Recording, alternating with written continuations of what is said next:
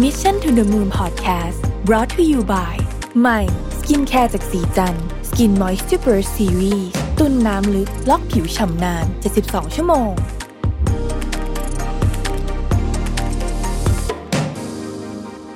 สวัสดีครับ ยินดีต้อนรับเข้าสู่ Mission to the Moon Podcast นะครับคุณอยู่กับรวิศ หาญอุตสาหะนะครับ วันนี้อยากจะชวนคุยกับทุกท่านเรื่อง LGBTQ นะครับ เพราะว่าก่อนหน้านี้เพิ่งมีประเด็นเรื่องของกฎหมายสมรสเพศเดียวกันออกมา ก่อนจะพูดคุยกันเนี่ยต้องออกตัวก่อนว่าผมเนี่ยสนับสนุนเรื่องของสิทธิการสมรสเท่าเทียมนะครับ ซึ่ง ก็เข้าใจว่ามันเป็นการเดินทางที่ยากลำบากในประเทศไทยนะฮะเสียดายที่ยังออกมาไม่เป็นกฎหมายเต็มที่ร้อยเปอร์เซ็นต์นะครับก็หวังว่าเรื่องนี้จะเกิดขึ้นได้โดยเร็วนะผมคิดว่า value ของคนยุคใหม่เนี่ยมันเปลี่ยนเยอะมากๆนะครับแล้วกฎหมายเองต้องตามให้ทันด้วยนะฮะวันนี้เนี่ยผมจะมาพูดคุยในแง่มุมของสิ่งที่ท้าทายชาว LGBTQ ในที่ทำงาน ซึ่งอันนี้เอามาจากรายงานของ McKinsey นะครับซึ่งเขาก็ไปทำข้อมูลมา แล้วก็ น่าสนใจ แล้วผมคิดว่าตอนนี้จะช่วยให้ทุกคนเนี่ยมีความเข้าใจ แล้วก็ตระหนักถึงเรื่อง diversity มากขึ้นด้วยนะครับ เอาต้องบอกอย่างนี้ก่อนว่า ในช่วงไม่กี่ปีที่ผ่านมาเนี่ยองค์กรแล้วก็บริษัทต่างๆเนี่ยมีความเข้าใจและตระหนักถึงเรื่องของความหลากหลายทางเพศมากขึ้นอยู่แล้วนะครับเป็น global trend แล้วก็เป็น value อันหนึ่งที่สำคัญมากๆ ขององค์กรจำนวนมากเพราะว่าพนักงาน LGBTQ+ เนี่ยนะครับจำนวนมากยังคงเผชิญกับการเลือกปฏิบัติรู้สึกไม่สบายใจแล้วก็รู้สึกไม่ปลอดภัย ในที่ทำงานนะครับเพื่อทำให้พวกเขารู้สึกกลมกลืนและสามารถสื่อสารกับเพื่อนร่วมงานและหัวหน้าเนี่ยได้อย่างไม่ตะกิดตะกวงใจนะฮะองค์กรต่างๆจำเป็นต้องออกนโยบายที่ครอบคลุมมากกว่านี้นะครับ วันนี้เราจะพาทุกท่านเนี่ยลองไปเข้าใจกับรีเสิร์ชของ McKinsey ว่าเขาเจอประเด็นที่น่าสนใจอะไรบ้างนะครับ ในอิชชูที่ว่าชาว LGBTQ เนี่ยต้องเผชิญในที่ทำงานนะครับเขาไปสำรวจ พนักงงานที่เป็น LGBTQ เนี่ยนะครับประมาณ 2,000 คนในองค์กรต่างๆ ทั่วโลกนะครับผู้ตอบแบบสอบถามเนี่ยมีตั้งแต่พนักงานระดับ Entry ไปจนถึง CEO นะฮะแล้วก็ยังมีบทสัมภาษณ์ของสมาชิกจำนวนหนึ่งนะครับใน The Alliance ซึ่งเป็นเครือข่ายผู้นำ LGBTQ ระดับโลกนะครับ แล้วก็มีบทสัมภาษณ์จากภาครัฐภาคเอกชนนะครับหน่วยงานต่างๆนะฮะมาประกอบกันเป็นรายงานฉบับนี้นะครับซึ่งได้รายงานชีวิตการทำงานในฐานะ LGBTQ นี่เรามองมุมเรื่องของที่ทำงานที่อย่างเดียวก่อนนะฮะในที่ทำงานเนี่ยมี 5 ประเด็นใหญ่นะครับที่ทาง McKinsey เขา list ออกมาว่าชาว LGBTQ เนี่ยต้องพบเจอนะครับประเด็นที่1 นะฮะไม่กล้าแสดงตัวตนว่าเป็น LGBTQ ให้สังคมรับรู้นะครับอันนี้ เขาเปิดเผยชื่อให้นะฮะแล้วก็ขออนุญาตนำชื่อมานะฮะนิโคลันนอร์ทเวย์นะครับนักกฎหมายและผู้บริหารระดับสูงของ FTSE นะครับคือ FTSE เนี่ยนะฮะกล่าวว่าเขาไม่สามารถแสดงตัวตนที่แท้จริงในที่ทำงานได้นะครับเพราะว่ามันมีส่วนทำให้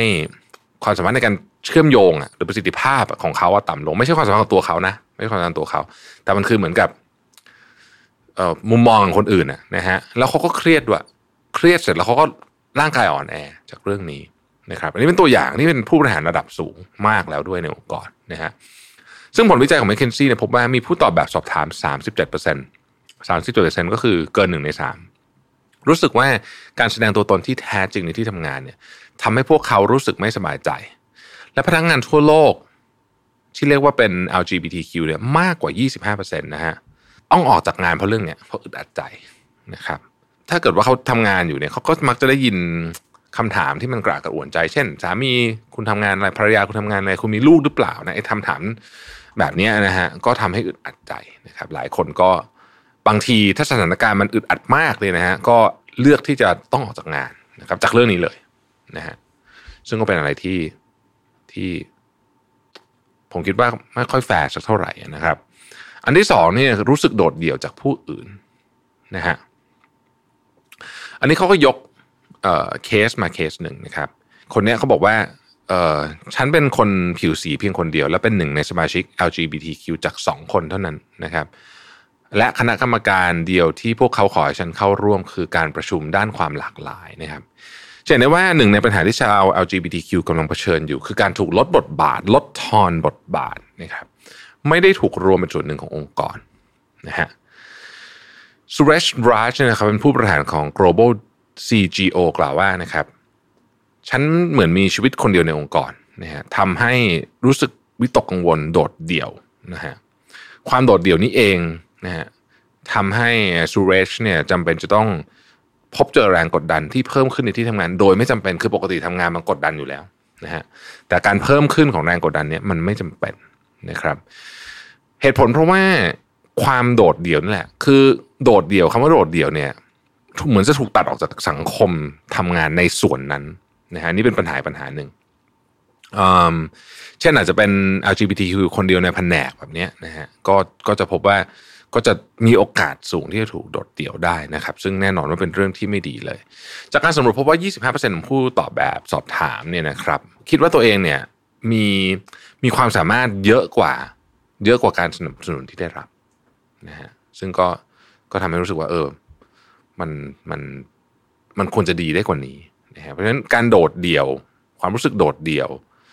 ไม่ว่าจะเป็นสิ่งที่เกิดขึ้นจากการแสดงท่าทีของเพื่อนร่วมงาน หรือว่านโยบายของบริษัทเองเนี่ยเกี่ยวข้องเรื่องนี้โดยตรงนะครับ ข้อที่3นี่คือมีอุปสรรคต่อการก้าวหน้าของหน้าที่ทำงานในที่ทำงานนะครับ ในบทสัมภาษณ์อันหนึ่งเนี่ยนะครับเขาเขียนในขนาดนี้เลยบอกว่าการสับสนุนในหน้าที่การงานจะไม่เกิดขึ้นตราบใดที่คุณเป็นคนผิวดำและเป็น LGBTQ นะครับพนักงาน LGBTQ มีแนวโน้มจะเจอการเลือกปฏิบัติจากลูกค้า ผู้ขายหรือพันธมิตรทางธุรกิจนะครับ อย่างเช่นผู้ที่ให้สัมภาษณ์คนหนึ่งเนี่ยเล่าถึงเหตุการณ์ที่ลูกค้าเนี่ยขอให้บริษัทถอดเขาออกจากทีมเลยนะ เพราะลูกค้าเนี่ยไม่พอใจที่มี LGBTQ อยู่ในโครงการ อย่างนี้เลยนะ ลูกค้าบอกอย่างนี้เลยนะฮะในขณะเดียวกันหลายคนเชื่อว่าชาว LGBTQ ต้องมีผลงานที่ดีกว่าเพื่อนร่วมงานที่ไม่ใช่ LGBTQ นะครับเพื่อให้ได้รับการยอมรับจากผู้อื่นเพราะนั่นคือต้องเก่งกว่าถึงได้การยอมรับนะฮะนอกจากนี้การสำรวจยังพบว่าชาว LGBTQ เนี่ยมีแนวโน้มจะอยู่ในตำแหน่งงานระดับเริ่มต้นมากกว่าคนที่ไม่ได้เป็น LGBTQ อีกด้วยนะฮะข้อที่ 4 คือสวัสดิการที่ทำให้พวกเขาไม่รู้สึกมีส่วนร่วมในที่ทำงานโอ้วันนี้เป็นประเด็นใหญ่เลยนะฮะเชฟานซูเลน็อกส์นะครับเป็น Chief People and Culture จาก Stitch Fix นะครับนะจาก Stitch Fix เนี่ยบอกว่ามองว่าองค์กรเนี่ยไม่ได้ความสำคัญกับความเป็นอยู่ของชาว LGBTQ มากนักนะครับแล้วก็นโยบายเนี่ยมักจะไม่เหมาะสมแล้วก็ไม่มีนโยบายการลาเกี่ยวกับครอบครัวที่เป็น LGBTQ นะฮะแล้วก็นโยบายอื่นๆด้วยเช่น การรักษาพยาบาลครอบคลุมพนักงานครอบครัวอะไรอย่างเงี้ยนะฮะที่เป็น LGBTQ หรือว่าห้องน้ำแบบไม่จำกัดเพศหรือไม่ระบุเพศเป็นต้นนะครับ และที่สำคัญเนี่ยพนักงาน LGBTQ มีแนวโน้ม ที่จะรู้สึกมีส่วนร่วมในที่ทำงานมากขึ้น หากผู้นำให้ความสำคัญกับความหลากหลาย และรวมสิ่งนี้เป็นหนึ่งในการจัดการองค์กรนะครับ เพื่อเกิดการรวมเป็นหนึ่งเดียวเนี่ยการปฏิสัมพันธ์กับเพื่อนร่วมงานและผู้นำมีความสัมพันธ์พอๆกับนโยบายขององค์กร เช่นกันท่ามกลางมาตรการอื่น ๆนะครับ ที่ผู้นำสามารถส่งเสริมนะสภาพแวดล้อมที่สนับสนุนให้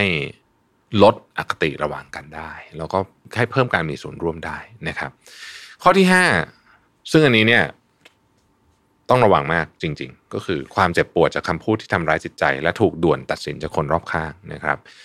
เมืองไทยผมว่ายังมีอยู่เยอะ แล้วก็ประเทศที่ค่อนข้างเสรีก็ยังมีประเด็นนี้อยู่พอสมควรจากผลสำรวจของแมคเคนซี่นะครับจากรายงานได้บอกว่าคำพูดของคนรอบข้างมักทำร้ายจิตใจ อยู่บ่อยครั้งนะฮะชาว LGBTQ มากกว่า 60%กล่าวว่าพวกเขาจำเป็นต้องแก้ไขความเข้าใจ ที่เพื่อนร่วมงานมีต่อชีวิตส่วนตัวของพวกเขานะฮะบางคนต้องเผชิญกับประสบการณ์อันน่าเจ็บปวดจากการเรียกเพศผิด หรือถูกอ้างถึงโดยใช้คำสรรพนามที่ไม่สอดคล้องกับอัตลักษณ์ทางเพศของตัวเองนะครับ รวมไปถึงการล้อเลียนต่างๆ ไม่ว่าจะเป็นทางตรงและทางอ้อมนะครับ เราทุกคนเนี่ยล้วนเป็นพลเมืองคนหนึ่งที่ควรได้รับเสรีภาพ ไม่ว่าจะเป็นสิทธิการแสดงความคิดเห็นนะครับ สิทธิในการได้รับการปฏิบัติอย่างเท่าเทียมนะครับ ซึ่งการที่ทำให้ทุกคนรู้สึกเป็นส่วนหนึ่งขององค์กรได้เนี่ยก็เป็นหน้าที่ของผู้บริหารที่ต้องจัดการนะครับแมคเคนซี่เขาเสนอด้วยนะว่าควรจะทำอะไรบ้างนะฮะหข้อนี้คุณสามารถนำไปปรับใช้ในองค์กรได้เลยนะครับ ไม่ว่าคุณจะเป็น ผู้บริหารที่กำหนดนโยบาย หรือเป็นคนที่อยากสนับสนุนเรื่องนี้ให้เกิดขึ้นในองค์กรนะฮะข้อที่หนึ่งก็คือว่า ไม่ก้าวไก่หรือตั้งสมมติฐานกับชีวิตส่วนตัว ที่ก่อให้เกิดความอับอายนะอันนี้บอกชีวิตส่วนตัวก็บอกอยู่แล้วนะสองกล่าวถึงพนักงงานที่เป็น LGBTQ เหมือนกับการพูดถึงบุคคลทั่วไปนะครับสามจัดอบรมพนักงานในองค์กร เพื่อส่งเสริมผู้ร่วมงานที่เป็น LGBTQ สี่ เสริมสร้างความมั่นใจให้กับพนักงาน LGBTQ ด้วยการจ้างพนักงานที่มีความหลากหลายทางเพศนะครับ หรือถ้าในบางกรณีเนี่ยในหลายประเทศเนี่ยพูดถึงพนักงานที่เป็นพนักงานผิวสี แล้วก็บุคคลทุกคนภาพด้วยนะฮะอันนี้เป็นเรนจ์ที่กว้างขึ้นนะครับ 5. สร้างเครือข่ายหรือกลุ่มพันธมิตร เพื่อสนับสนุนพนักงาน LGBTQ และ 6. จัดทำนโยบายสวัสดิการให้ครอบคลุมกับพนักงาน LGBTQ ด้วยนะครับ ต้องบอกว่าอย่างที่ผมเกริ่นไปในตอนต้นนะฮะ โลกวันนี้ value เปลี่ยนเยอะนะครับองค์กรที่ต้องการที่จะ relevant นะกับโลกวันนี้อยู่เนี่ยนะฮะต้องการจะไปต่อได้กับโลกวันนี้เนี่ย ต้องเปลี่ยนความเชื่อต้องเปลี่ยนวิธีการทำงานของตัวเองมากมายเลย อันนี้ก็เป็นประเด็นหนึ่งที่เป็นประเด็นใหญ่มากเช่นกันนะครับ ก็หวังว่าจะเป็นประโยชน์กับทุก ๆ ท่านนะฮะแล้วเราพบกันใหม่ในวันพรุ่งนี้นะครับ สวัสดีครับ Mission to the Moon Podcast Presented by สีจัน Skin Moisture Burst Series ตุ่นน้ำลึกล็อกผิวชำนาน 72 ชั่วโมง